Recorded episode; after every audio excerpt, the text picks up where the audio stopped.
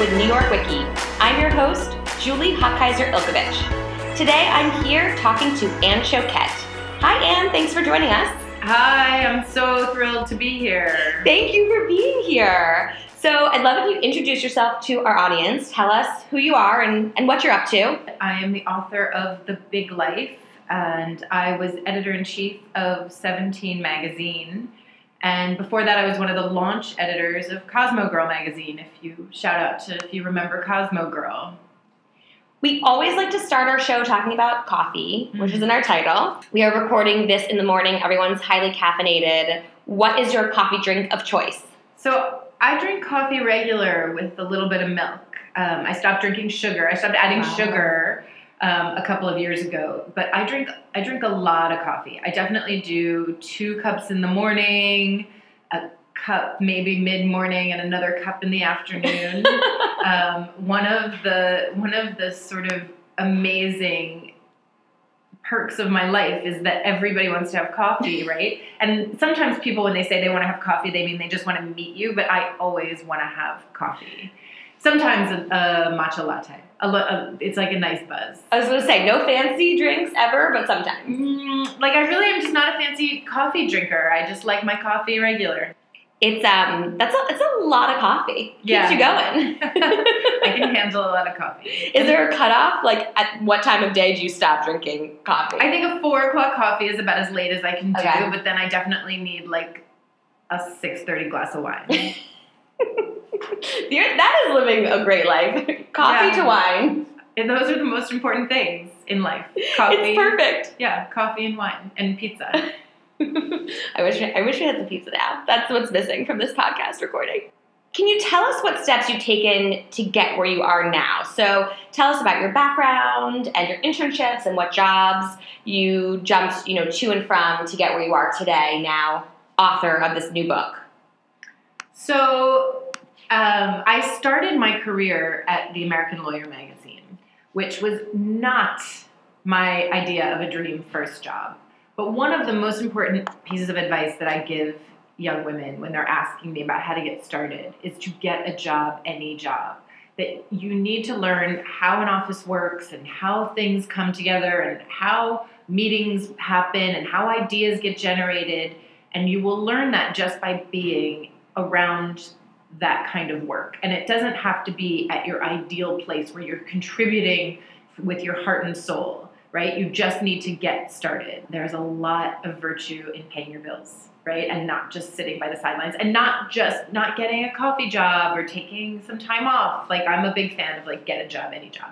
And so that was what I did. I started at the American Lawyer what I didn't know when I got that job is that it was run by Steve Brill, who was a legendary journalist and also a legendary temper, right? he's known, he's sort of like known for um, outrageous acts in the office. There's this story which um, I had to look in the New York Times to make sure that it really like was true, but that he um, that that he and James Cramer had like a big row, and I think there was a desk that was thrown around, and it was really sort of epic. And any in any case, Steve did threaten to fire me maybe my second week on the job when I wasn't fast enough to answer the phones, but somehow I managed to make it through um, being Steve's ass- assistant. And I got promoted. I went from being an assistant to being a fact checker, which is also as fascinating as interesting as it sounds. Um, To back up one second, how did you get that original job? Was it because you had internships? Was it because you knew someone? We've we've talked some on the show about you know making that first impression because some people come in to move to New York and have no contacts or you know they know I- someone. I lived in New York. I went to NYU, and I didn't have any contacts. Um, what I did was apply everywhere, right? And I had started out. I was an intern in college at Rolling Stone magazine, which um, the one amazing takeaway from that internship was a meeting I had with an editor who's who I I, I don't know. He's gone on to greater and bigger and beyond things. Um, and he said to me that I should write a letter to the editor in chief of the magazines I wanted to work at, or the executive editor, and not go through the human resources department, which is what the career services at NYU was telling me back in the day. And um, I should write a letter to the editors in chief that I wanted to work for and tell them why I wanted to work for their magazine and not a fan letter, right? This is this is advice I have passed down again and again. Don't write a fan letter. Right. Everybody knows you love their magazine, blah blah blah. What do you have to bring to the table? Why does it matter to you?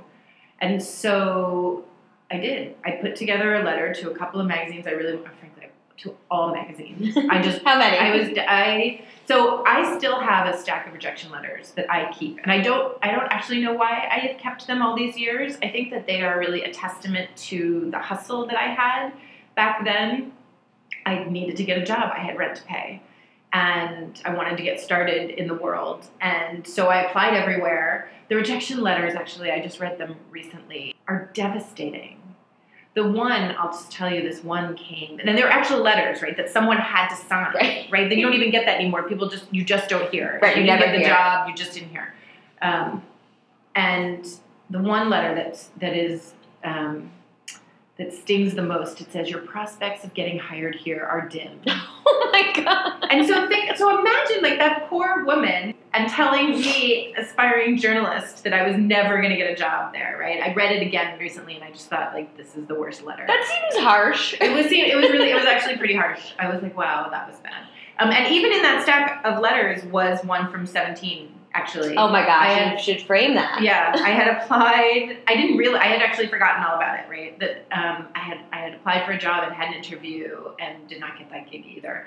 So, um, And what is when you're writing the letters? I think this is actually great advice of not writing fan mail, contacting people, showing them that you've actually read the publication, understand it, what you could add. What's in the letter that you're sending when you're when you you know are kind of sending this quote unquote application, not quite application yeah, I mean, I think so. When I'm interviewing young women for entry level jobs, young people, what I'm looking for is their passion, their understanding, something that shows me they've read what we've done Right. recently, right? That it's not just, you know, people used to write to me all the time at 17. I loved your magazine growing up. Great. What have you read in the last two years? What have you read in the last six months? And what and why does it resonate with you? What what specifically of what we're doing? Pick anything, right? Pick any of the campaigns that we had going and tell me why that connected with you and what it is about you um, that would really help elevate the work we do, right? And I, I get it. You're not going to come in at, with you have no experience at working, right? But you come with passion and a point of view, and that's what we want. We want to know that you can work hard and be dedicated and handle all of the all of the administrative stuff that comes with an entry level position without it weighing you down Mhm. so that you can continue to contribute in a bigger broader way right? That's the key is to like figure out how to handle all the administrative duties and then you can pick your head up and have some perspective and contribute in a larger way. When i finally got an interview at the american lawyer magazine i remember this so vividly i had gone through a bunch of um, informational interviews or like those dreadful um, human resources interviews. They were just a disaster.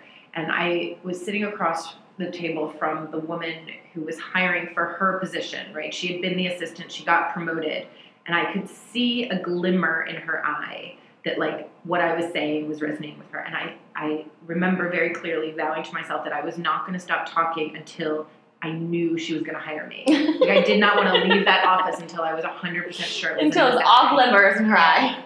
um, and it turns out she and I are actually still friends. Like we're still in touch um, all these years later. Like she was actually a phenomenal help to me. She hired me. We were friends. Um, it was great. That's a really important, an important thing, right? If you connect with someone.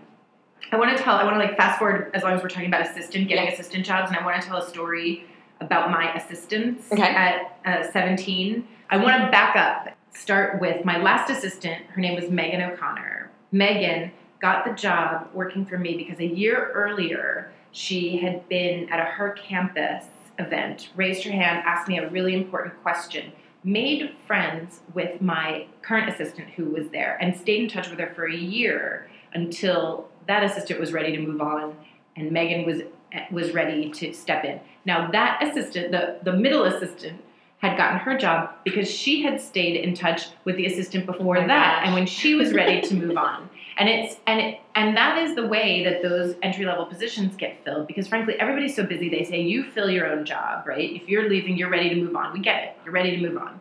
Fill your own position they're gonna have a they're gonna have a list of the Mhm. of the women who have stayed in touch with them and and meaningfully stayed in touch right? Said here are the things i'm working on or can i help you with something? Or if some you know a lot of um, editorial assistants will send out a mass mailing and say we need somebody for x y and z Right. that's available. Be available right? Raise your hand. Stay in touch. And so that's how all of those positions get filled right is because you know somebody and they can help you move to the front of the line. Because all of those there's so few entry level Mhm. positions in magazines and media these days that you want to be at the front of the line. We can't enforce i mean we can't um, talk about networking enough i feel like. It's so important i'm not sure. I mean it's really networking it's staying in touch with people keeping good relationships you know i'm sure you have people like this i have people like this that i see even just like once or twice a year to make sure we're still in each other's networks we're talking to each other basically it ends up being a lot about who you know But the so the the funny thing is like when you don't know anybody, it's really hard to make those connections.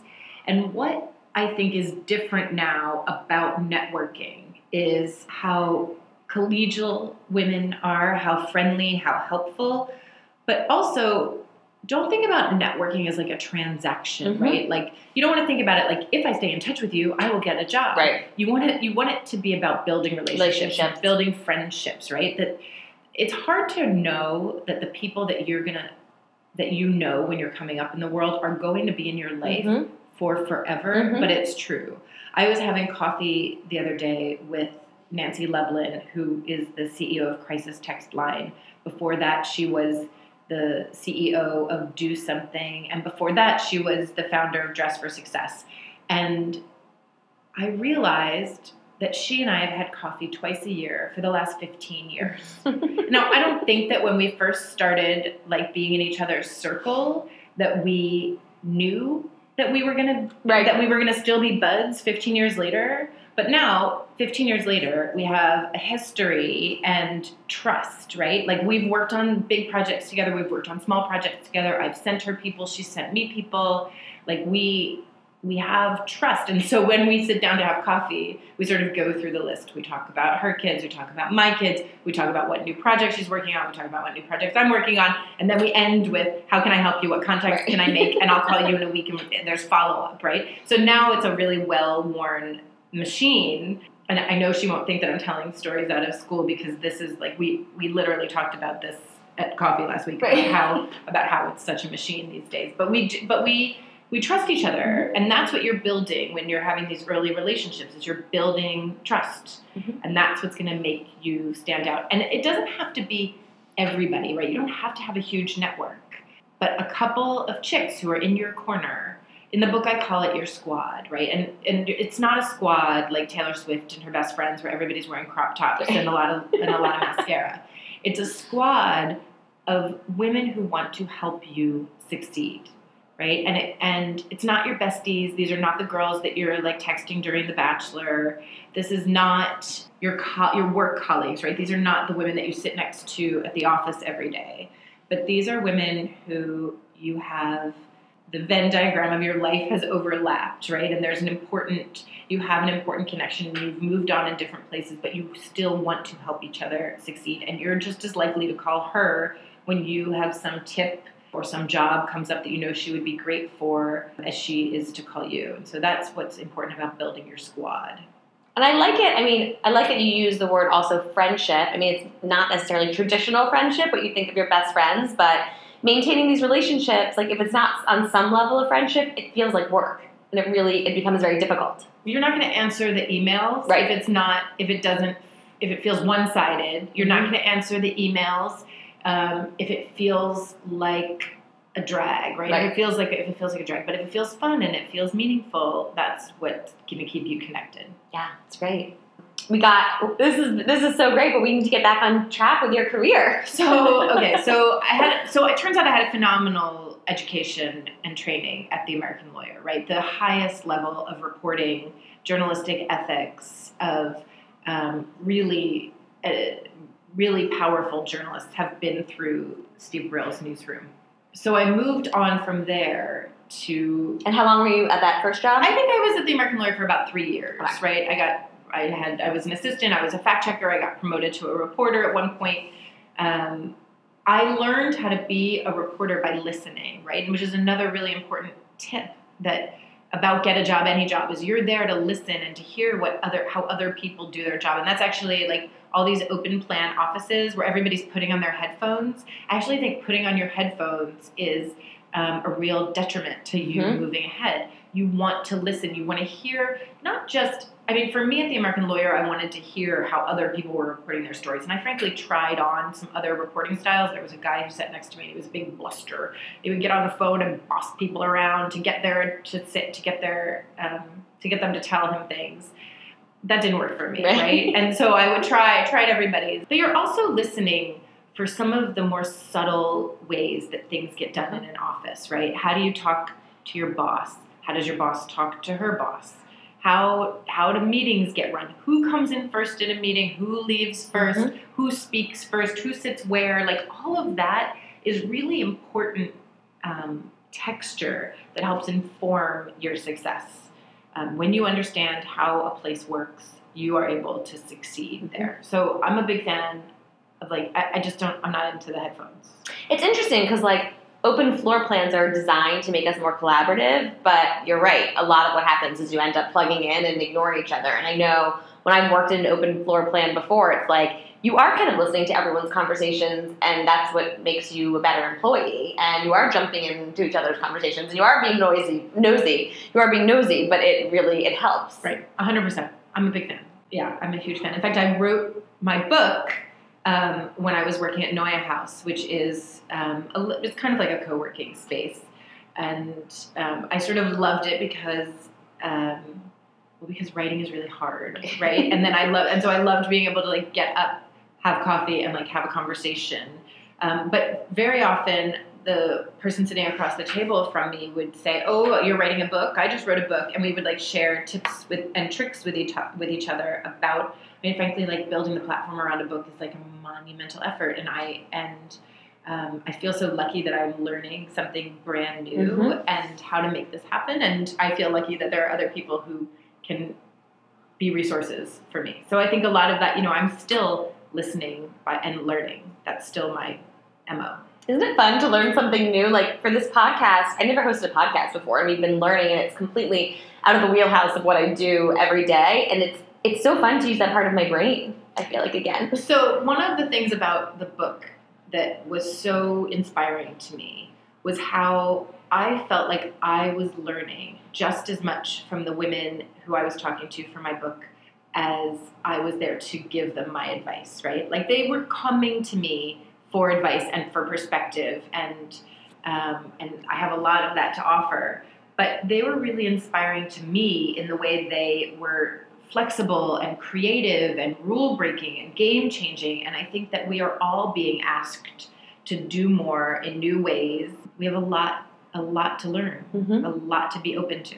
And so after the law job, Yeah, not a American real- lawyer. not a real law job, but a No, law yeah. journalism job. Yeah. I went to go write about legal issues for teens. I put legal in air quotes because I it, it like it wasn't exactly Yeah. right, but it was issues. It was drinking laws and curfew and voting and activism and it was it was a news a teen newspaper that was like Parade magazine that went Mm. into your Sunday supplement. And so we had a massive, massive distribution, massive circulation, huge audience. And it was a new concept that they were trying to figure out how to do. And it was there that I realized how important it was to talk to young people about the things that matter in their world and how powerful um, and how powerful youth is and young people are and how much I loved that. Like it really connected with me. This idea of being at the beginning of your career, at the beginning of your life, that you are a blank slate, that and everything is possible. Um, and so that was like the big takeaway from that magazine. Um, how much I, how much I thought it was meaningful to program for that. So from there, I went to launch Cosmo Girl. Mhm. So that was like the late '90s. Everybody in New York City was launching something. um, and actually, I had a side hustle on the side. I, w- I had launched my own website, um, which not, which now sounds like everybody's like, yeah, everybody has a website, and yet it was 1997, and like nobody had a website. I would say very innovative Yeah. at the time. yeah, thank you. So from React, I went to Cosmo Girl, helped launch Cosmo Girl at Hearst, and we were we were like five young women huddled around an overheated copy machine, um, and we were sort of tasked with figuring out how to make it on our own. How did you find that job? How Oh, did that's a good that's a good networking story. I um, became friendly with Laurel Touby, who I think um, everybody knows was the founder of Media Bistro, except for I knew Laurel when Media Bistro was called Press Club, and it Hmm. was held at a tiny East Village bar, and it was a bunch of young magazine editors and freelancers getting together to have drinks once a month. And I went to a couple of her like meet and greets, and it was I don't I don't actually know if a lot of people got work out of it, but we all had a lot of fun. and I said to Laurel one day because we became friendly, I said, you know, you should really put the press club online. And she was like, "Oh, that's a great idea." And I said, "Okay, well, I have a website, and I'm happy to help you." And What was your it." website? My website was called Golden NYC, and it was a downtown like indie website. And actually, uh, we were we were like bloggers before there were bloggers, Okay. right? It was all first person stories. Everybody was doing. Everybody was like posting their own. We actually created software where you could post and publish your own stories. So I created blogs. You start here. We are here with the inventor of blog, right here. But it was, it was, you know, nobody else Yeah. was doing that. You couldn't publish your own content. So we created that content. We created that that publishing model back in the 90s. And That must have been fun. It must have been a fun time to be. look, it was a great I am a huge fan of the side hustle. It was, you know, I did not enjoy my job at the American Lawyer, but I knew I needed to be there. And I was learning a lot about journalism, but I I was hungry to do more and mm-hmm. to move up and move around faster. And so this was I was an assistant by day, but I was editor in chief by night, right? I got to be editor in chief of my own website. And I was and I I I had the opportunity to learn everything on my own, right? Like to teach myself how to manage a team. I would I paid people in pizza and chili nights. Um, I had a I had a patented should be patented recipe for chili broke girl ingenuity, which was one can of white beans, one can of red beans, one can of black beans, and a can of tomatoes into the pot. It was delicious. Look, Maybe. when you have no money and you're not making any money, but you need people to do things for you, people were actually really willing to come out for like pizza and chili nights. So Pay him in food. Yeah, it's great. It's a good tip. Yeah, it was good. So I had this side hustle, and this was my this was sort of my like a little bit of my calling card, the thing that Mhm. made me stand out. And frankly, it was the thing that when I went into traditional media companies who were just trying to figure out digital, I was like, oh well, I know, I get it, I understand, I I'm doing this, and and that helped me move ahead and move up Yep. in a lot of ways. So anyway, back to Laurel Touby. So um, I put Laurel's um, press club online and helped her get started there. And then we were friendly, and we would see each other at coffee and at the gym. We lived, we actually lived across the street from each other. And one day at the gym, she said, "Hey, you work at a teen magazine." I was at React, and, and she said, "I hear Hearst is launching a new teen magazine. I'm going to connect you." And so that's how I got my foot in the door at Cosmo Girl to be there. So it really was. Um, it's again another power of a relationship. Laurel and I, I wasn't like, I'm going to help Laurel with my website so that someday she can help me get a job. It was, I, I was happy to help her because it was the thing that needed to be done for her business. And when the time came, she was happy to help me. You're just nice to each other and kept in touch. And so it's like yeah. sounds so simple, but really that's what it was. Right. And not, you know, and it was great. We were good, friendly buddies, right? The gym, the coffee shop, like you have to be out in the world. It's sometimes hard to do that, but that's it's important, right? It's important. And and um, so that's how I got my foot in the door at Cosmo Girl. And I we were doing something that I thought was so meaningful at Cosmo Girl. But we were working like animals. We worked around the clock. We would work. Copy would hit my desk at nine thirty at night and need to be edited and turned around. I slept under the under the conference room table on numerous occasions. And somebody woke me up at three o'clock in the morning and said, like, "Hey, we need you to edit this story." like that is not sustainable. Right, right.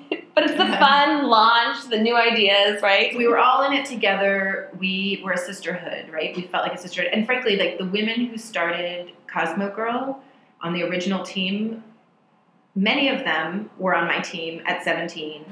Um, they're still in my life. We're still buddies. We're still connected. Like when you go through something that powerful together, that life altering together, you are bonded together. Um, I uh, helped launch the website there at Cosmo Girl. We, it was the first magazine to launch at the same time as the website, which is also another like Ever? so obvious. I think we were the first. The first, Wow. yeah, the first magazine ever to launch with a website at the same time. Wow. So um, it was powerful. It was great, and it was we were doing something that I thought was really meaningful. We wanted to change the way teen girls talked about their lives and saw their lives. So um, I stayed there. I stayed there for a lot of years because I I felt connected to the Mhm. mission, right? Which is something that I think is something we can't say enough. That you need to find work that feels meaningful to you, right? And it needs to feel like your life, right? We talk so much about work life balance, but like the idea is not that you're like going into some office and like grinding it out for eight hours and you come out on the other side and there your life begins, Mhm. right? You want what you do for a living to feel like actual living and to feel like like it's meaningful and like it's feeding your soul. And so that was why I stayed for so long. So if you we talked about, you know, taking a job to get work experience. If that's not the job that is fulfilling for you and you do feel like it's the grind, you know, do you think it's best to just use that time to find what you want to do or to develop something on the side? Like what is kind of, you know, where do people find the most fulfilling um, kind of equation? So, so a lot of people ask me like, how do I find a career that is also my passion? And the truth is that I think that that idea of passion and purpose sets the bar way too high, right? That you're that you're going to find yourself um, paralyzed if you if you can't find. I don't haven't found my passion. I haven't found my passion. I haven't found my passion. It will emerge, right? I I knew that I wanted to be a journalist. I knew that being a reporter and a writer was important to me. I didn't know that I would find it meaningful to talk to young women about the things that matter most in their life.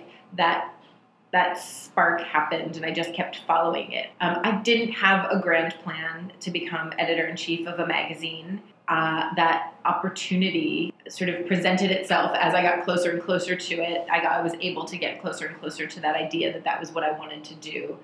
Um, but I think that this idea that you have one passion and you have to follow it, like that doesn't make sense to me, right? Like your career is long, your life is long. Like you are dynamic, interesting, interested person, um, and there's a lot of ways to find meaning and to find what's important to you.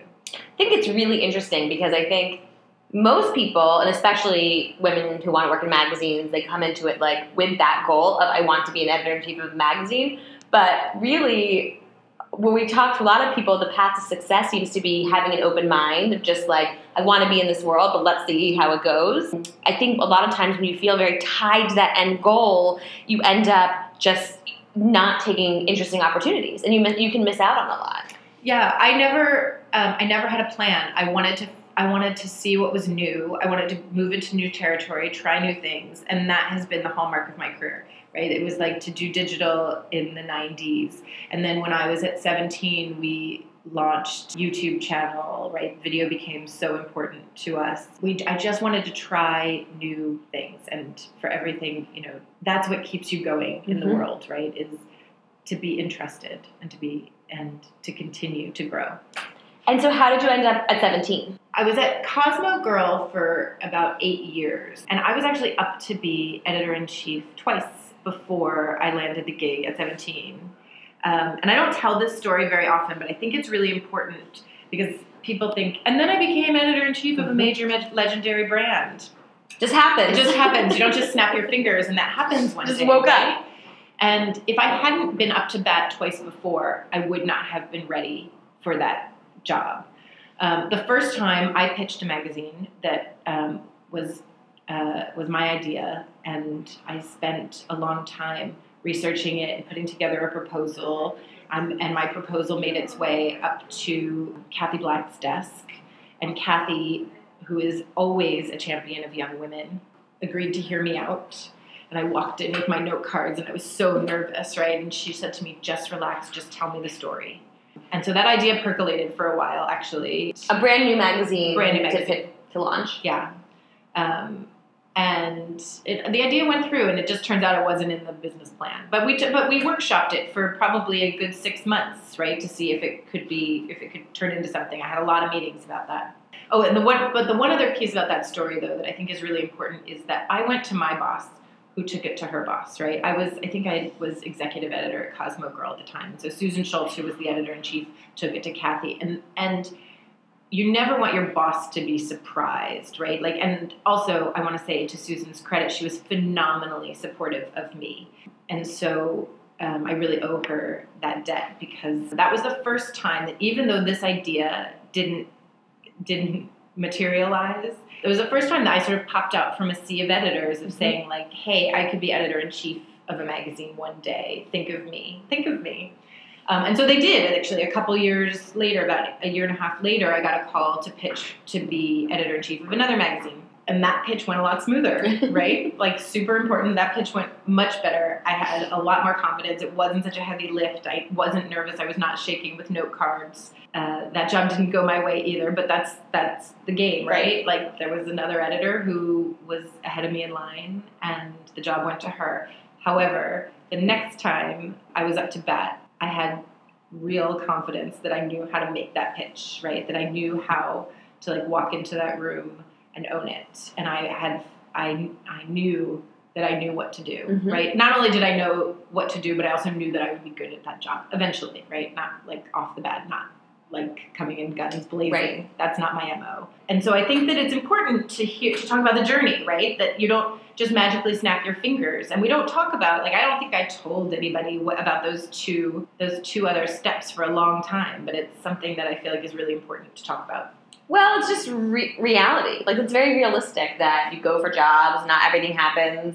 You know, not every time it happens it works out, and it doesn't discourage you or stop your career. It's really important also to hear from women who have achieved great things to be like, well, it wasn't always easy. Because I think a lot of people, like you said, are like think, oh, well, I just worked my way up the end. Like I just got all the jobs that I was supposed to get. I got promoted every time, which especially in media is just that never happens. Like you go up for a ton of things. And I think everybody wants so many more twists and turns in their career that there is not a straight path Mhm. anymore. You don't.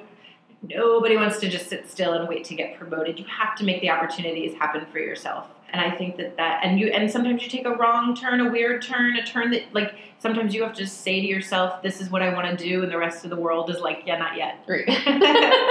You're not ready yet." And so that and so you learn, right? It's all about learning. It's all about learning and moving forward. I'd love to hear all about your book, what it's about, how it came to be, you know, how you started it, and how it became a reality. When I left 17, I knew that I had something really important to say that helped the young women that had grown up with me, that whole generation of young women at Cosmo Girl and at 17 who had grown up with me and move into the next phase of their life, right? It's not like, you know, we talk about such deep, important, emotional issues in teen magazines. And it's not like when you turn 20, all of a sudden you're like, oh, I don't need to talk about my emotions anymore. Life is so easy. It's harder to become the woman that you are meant to be is phenomenally hard. The person that you know inside that you can be. And so I wanted to move into the next phase of these, these young women's lives. And so I started to put together my ideas and I knew what I wanted to say. And I said, well, wait a minute. There's some stuff I didn't get to talk about a lot at 17 sex, relationships. I was like, let me just have a bunch of chicks over for dinner and um, we'll talk, we'll have some wine and we'll talk about sex and relationships. So I did. I invited a young woman and a friend. I said, "Bring a friend of a friend of a friend of a friend," and we sat down around my around my dining room table, and we had um, fancy frozen pizza, Mhm. and we opened a bunch of bottles of rosé.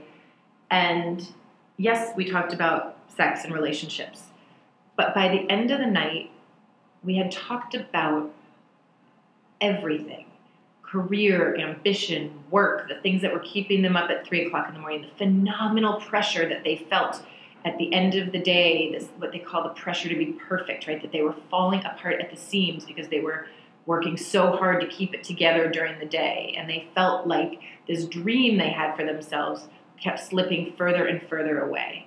And at the end of that dinner, I was so moved by the conversation that I knew I had to do it again.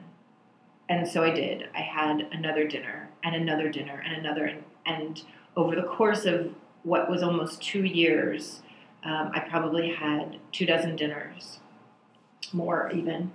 And the dinner started to fall into an amazing pattern, right? Every single conversation around my dining room table was different and richer and more meaningful. And I was, and I, I just, I knew that there was something that had to be said, and I couldn't understand why nobody else was saying it. And here we were, real depth of emotion.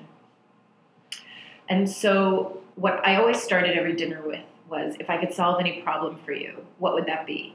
And not that I could solve it, Right. but if I could solve it, what's the problem? What's the problem you need solved? Right. And so after you know, after a couple hundred women around my dining room table, you would think there would be like hundreds of answers of problems they needed solved, which is not the case.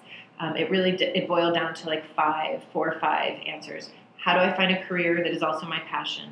How do I get my boss to stop thinking of me as a lazy, entitled millennial? Oh, um, right? How do I um, how do I get paid what I'm worth? How do I find a partner whose eyes light up when I talk about my ambition? And will all this struggle be worth it? And so that so those questions are the questions that frame the book. Um, those are the questions that I wanted to figure out how to answer. But what was important to me, yes, I am there as someone who grew up with them, who has the perspective, who understands a little bit more about how the world works.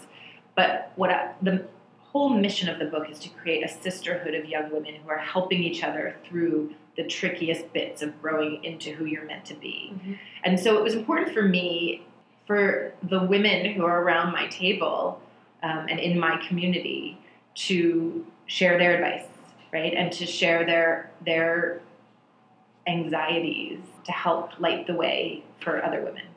So that's what comes down to the big life. Everybody wants this delicious cocktail of career and ambition and work and success and like a big monumental relationship on their own terms, right? Not the path to success has been blown up. It's not like you can't look at um, you can't look at your boss. You can't look at your mom's Mhm. life. Um, it really, you know, young women would say to me all the time that they felt like they didn't have role models. Yeah. You know, their friends are in the same kind of slow moving boat. So that that is the purpose of the big life. do we call it work life balance anymore? Like, I think through the conversations we're having on this show, I mean, in just the communications community in general, like, it's just life. And our work is integrated into it, and our relationships are, in- everything's kind of integrated. Where before it was like, how do I balance my job? You know, it's not balance. You know, I um, it is all work all the time and all life all the time. Mhm. Which is not to say that at some point you're not going to have to figure out like who's going to do who's going to do after school pickup, right? and and what happens when both partners have a big important meeting? And how are you going to navigate all of that complicated bits of having kids? But like work life balance is not just it's not like only your life if you have a partner and kids Right. right? You have to figure out how to be a human being. And that's where i think like really finding something that feels meaningful comes into Mhm. play because then you don't feel resentful of your job taking away from your life because it feels like your life and you don't feel pulled when you're spending time when you're doing SoulCycle training for uh, you know training for a half marathon when you're focused on your um, your book club or your side hustle or whatever it is that you're focused on that makes you a human being that makes Right. you a living breathing feeling human being if you feel like your work is important then it doesn't feel like such a tug hmm Well, it's all it's like, what's your identity? You know, you. I think a lot of people, um, at least in the past, and maybe still, like get identified with their job. It's like, oh, you're Ann Shoket, you're the editor in chief of Seventeen magazine, but there's so much more to your life, and I think a lot of people are choosing that they don't want to be identified by their job. They want to be identified by who they are, what's important to them, what their values are, and that's I think a big change we'll see. It's an amazing change. Yeah. It's like a it's a it's a huge it's a huge new way of thinking about your career. So we're talking about the big life here, and does it include money? Um, Do you yes, need money? yes. I love this conversation about money because I've been so impressed with young women and how sort of transparent they are, right, about their salaries, and also fearless to a large degree of asking for new opportunities.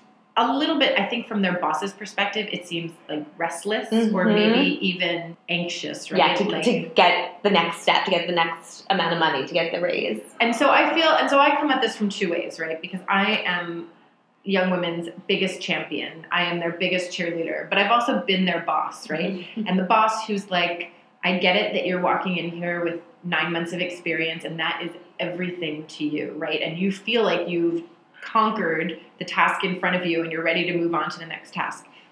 But your job that you are filling is in my strategic plan the way it is written. And I need you to sit still, unfortunately, mm-hmm. and do that job.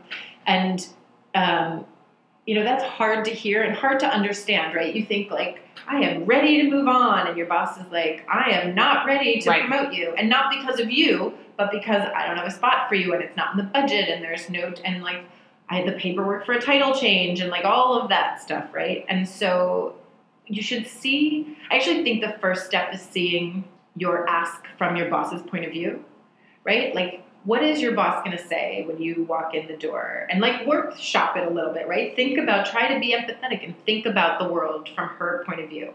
Now, which is not to say you should, like, if it's never going to happen, I also think you should move on. Right, get out of there. If you Yes. because that because that's a lot of the ways there a lot of a lot of companies their hands are tied, right? To move you up, to move you around. Like the budgets are smaller, the staffs are leaner, like they just don't have the flexibility of where to put you. And if you need to go, you need to go.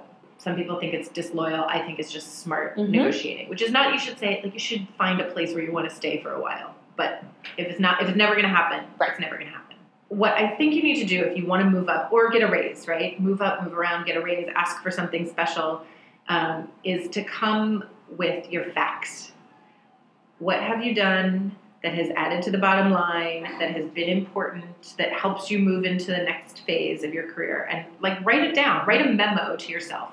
I frankly think that memos are a really good way of keeping track of what you want. It takes all the emotion out of it. You can your your your boss can review it like not in the heat of whatever moment where the stress of the day is happening, but review it when she just has thoughtful time for that. And then sometimes it's not there are other things that are important to you that are not just money or title Mm-hmm. right? Like maybe you see yourself being a manager and you want to be in a position to manage people.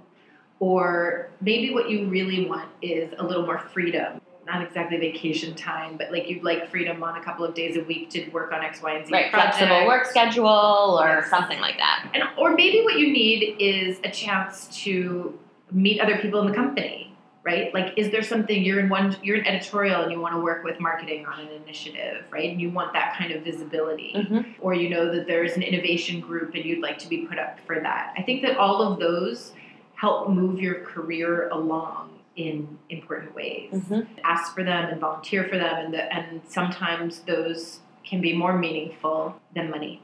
I think that's such good advice because, you know, and I'd like to talk a little bit about you're talking to so many millennial women, and there is this reputation that like young women and men they just go in and ask for raises like way too early, and they're just asking for money, and bo- bosses think they're ungrateful. And like, why do you think that is happening on both sides? Why? Why?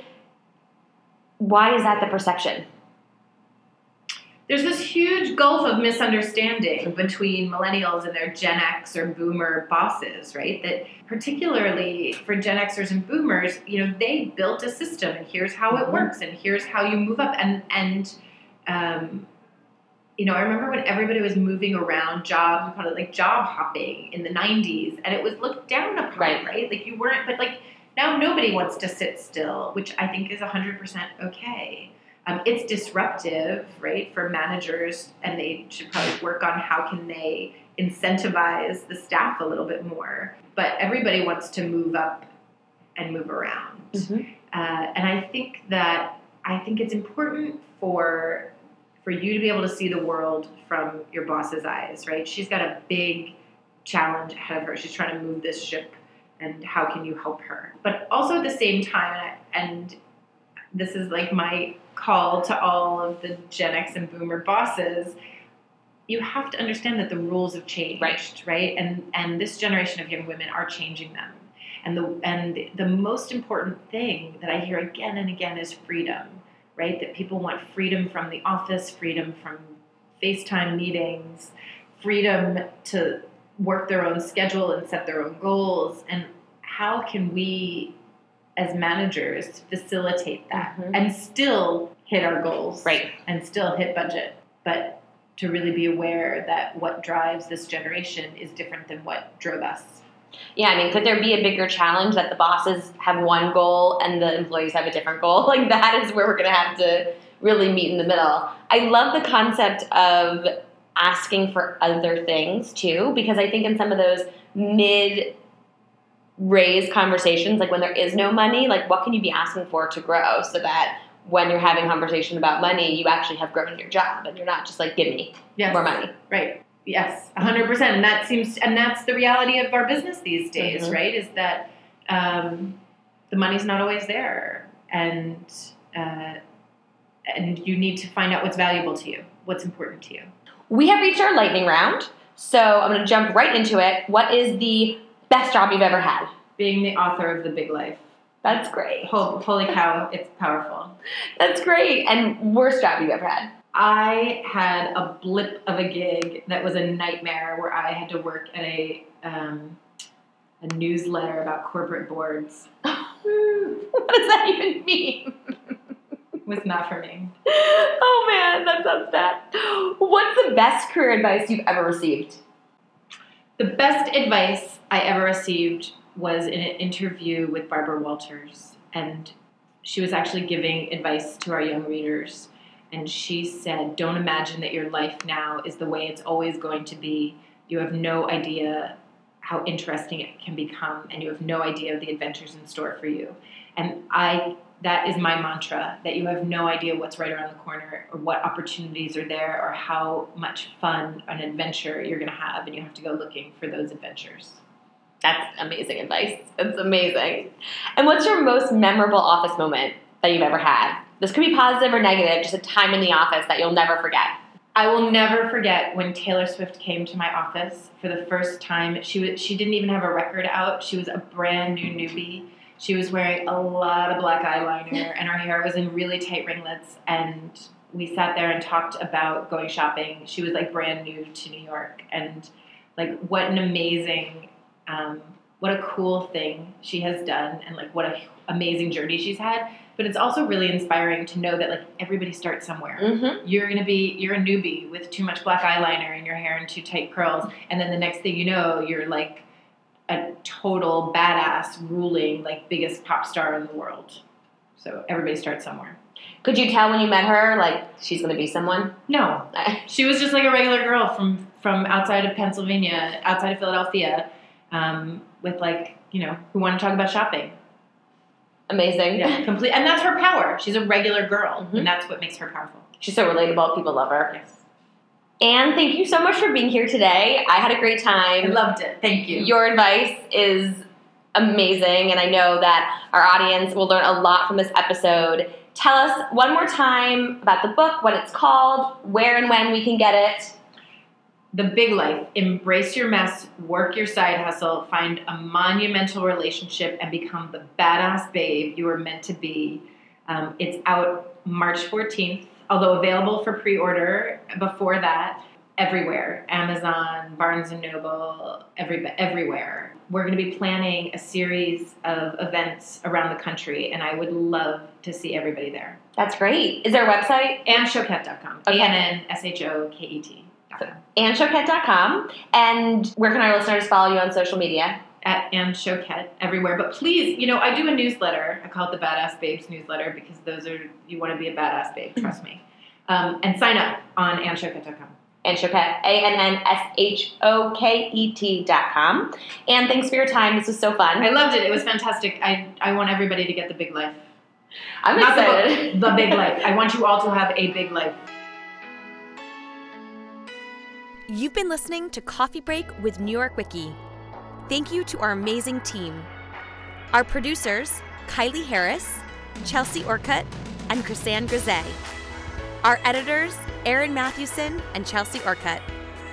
Rachel Bowie manages marketing. Alex Fetter wrote the theme.